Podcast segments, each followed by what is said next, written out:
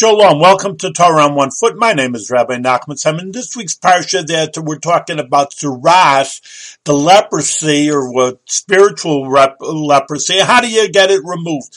Well, there's different laws about spots and this and white, but who has to do it, which is the issue today, is the Kohen. Well, why a Kohen? Well, we have to delve in a deeper reason. We have to go into the Kabbalah because the Kohanim represents chesed, kindness, because they draw down blessings and the Yom Tov, Birchas Kohanim, the blessings of the Kohanim, and therefore getting a blessing is kind or bringing down from higher spiritual elevations down to us. And therefore it is an incredible lesson for us that if you want to pronounce someone impure, someone no good, you do it with chesed, you do it, the Torah says, says we would need a Kohen to be kind about nothing. Ah, something's wrong with you.